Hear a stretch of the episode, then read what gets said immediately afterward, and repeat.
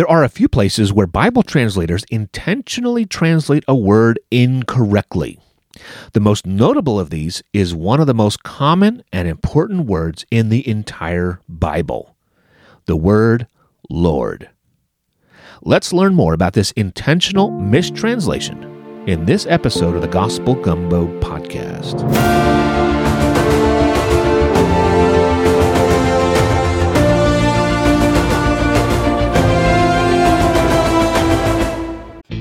Thanks for listening to the Gospel Gumbo podcast. You can help me out by spreading the love and telling a friend about the podcast. And I would love to hear from you. This is a really small podcast, and any email I get is pretty exciting. So send me your corrections, your suggestions, or just to say hi. All of that is great. Okay, let's get on to today's episode. In English translations of the Bible, you may notice that the word Lord is often written in all capital letter, letters capital L, capital O, capital R, capital D. This convention is used to represent the personal name of God in the Hebrew Bible, which is often referred to as the Tetragrammaton.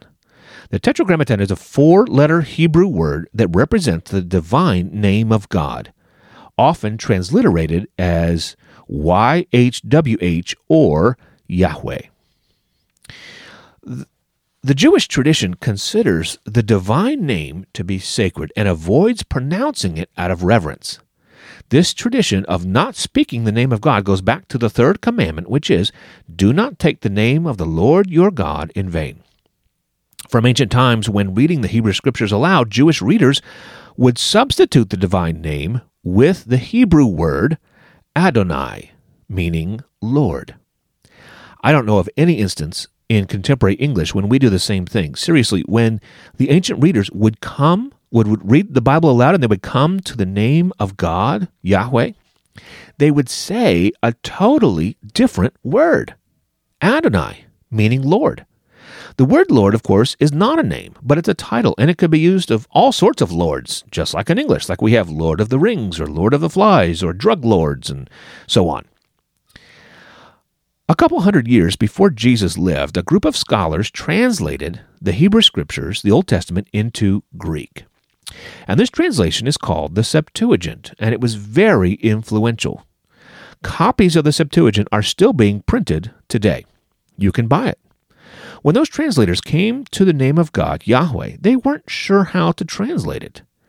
And they used the Greek word that means Lord, which was a terrible translation of the written word, but the perfect translation of what was spoken when it was read.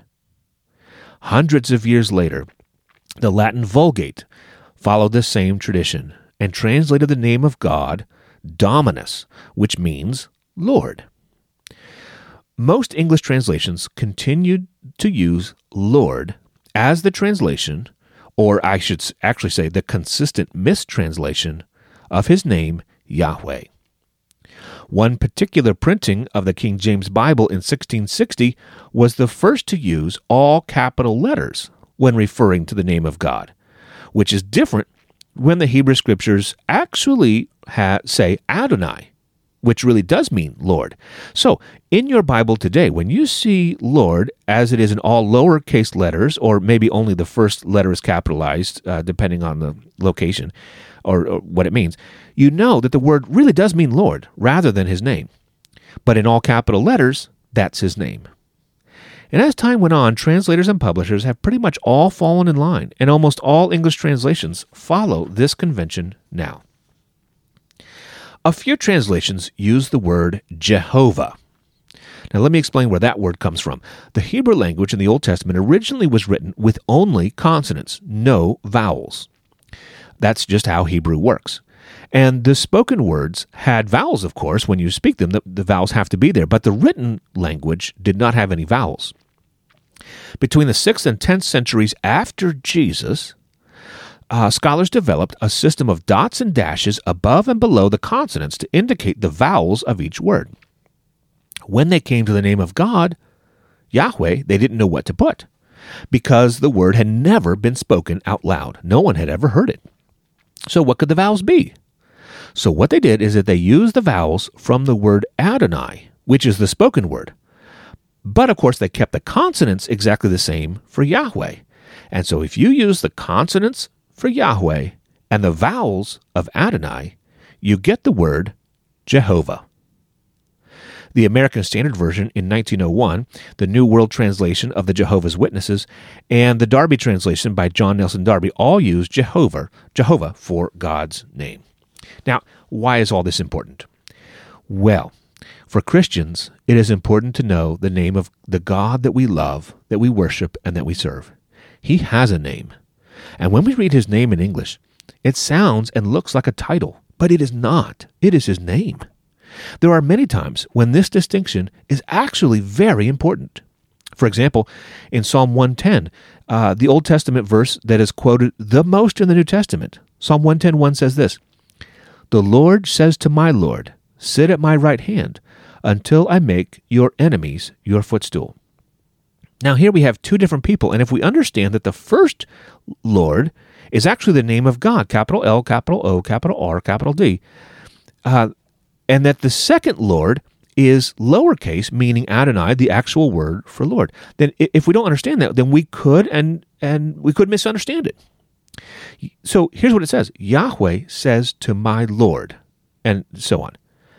Jesus uses this passage to stump the scribes and Pharisees, showing that David calls his own son Lord. Or maybe more importantly, in Exodus 3, when Moses asked the name of God in the burning bush, uh, this is Exodus 3:15. God also said to Moses, "Say this to the people of Israel: The Lord, the God of your fathers, the God of Abraham, the God of Isaac, the God of Jacob, has sent me to you. This is my name forever, and thus I am to be remembered throughout all generations." Now, what is the name? When you see it in the Bible, it's capital L, capital O, capital R, capital D. Ah, see, you know, that's an intentional mistranslation of the name of God.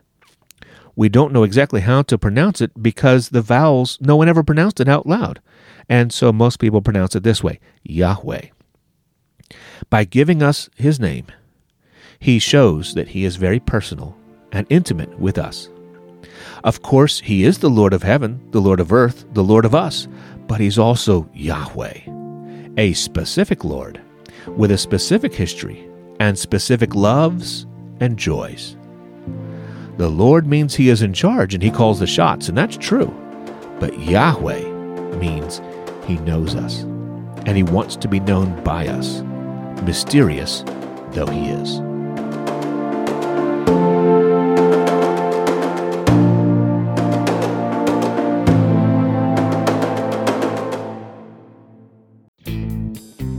Hope you enjoyed that episode of the Gospel Gumbo podcast.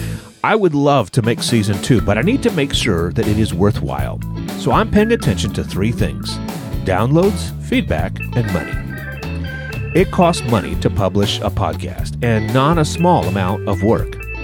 Now, if you'll give me just $5 once, I'll give you your own private podcast link that will have all the episodes from season one without any advertising, plus 10 extra bonus episodes.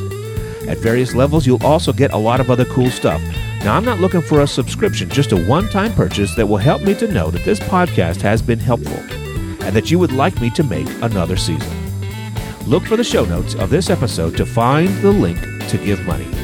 Podcasts are getting gobbled up by big corporations and conglomerates.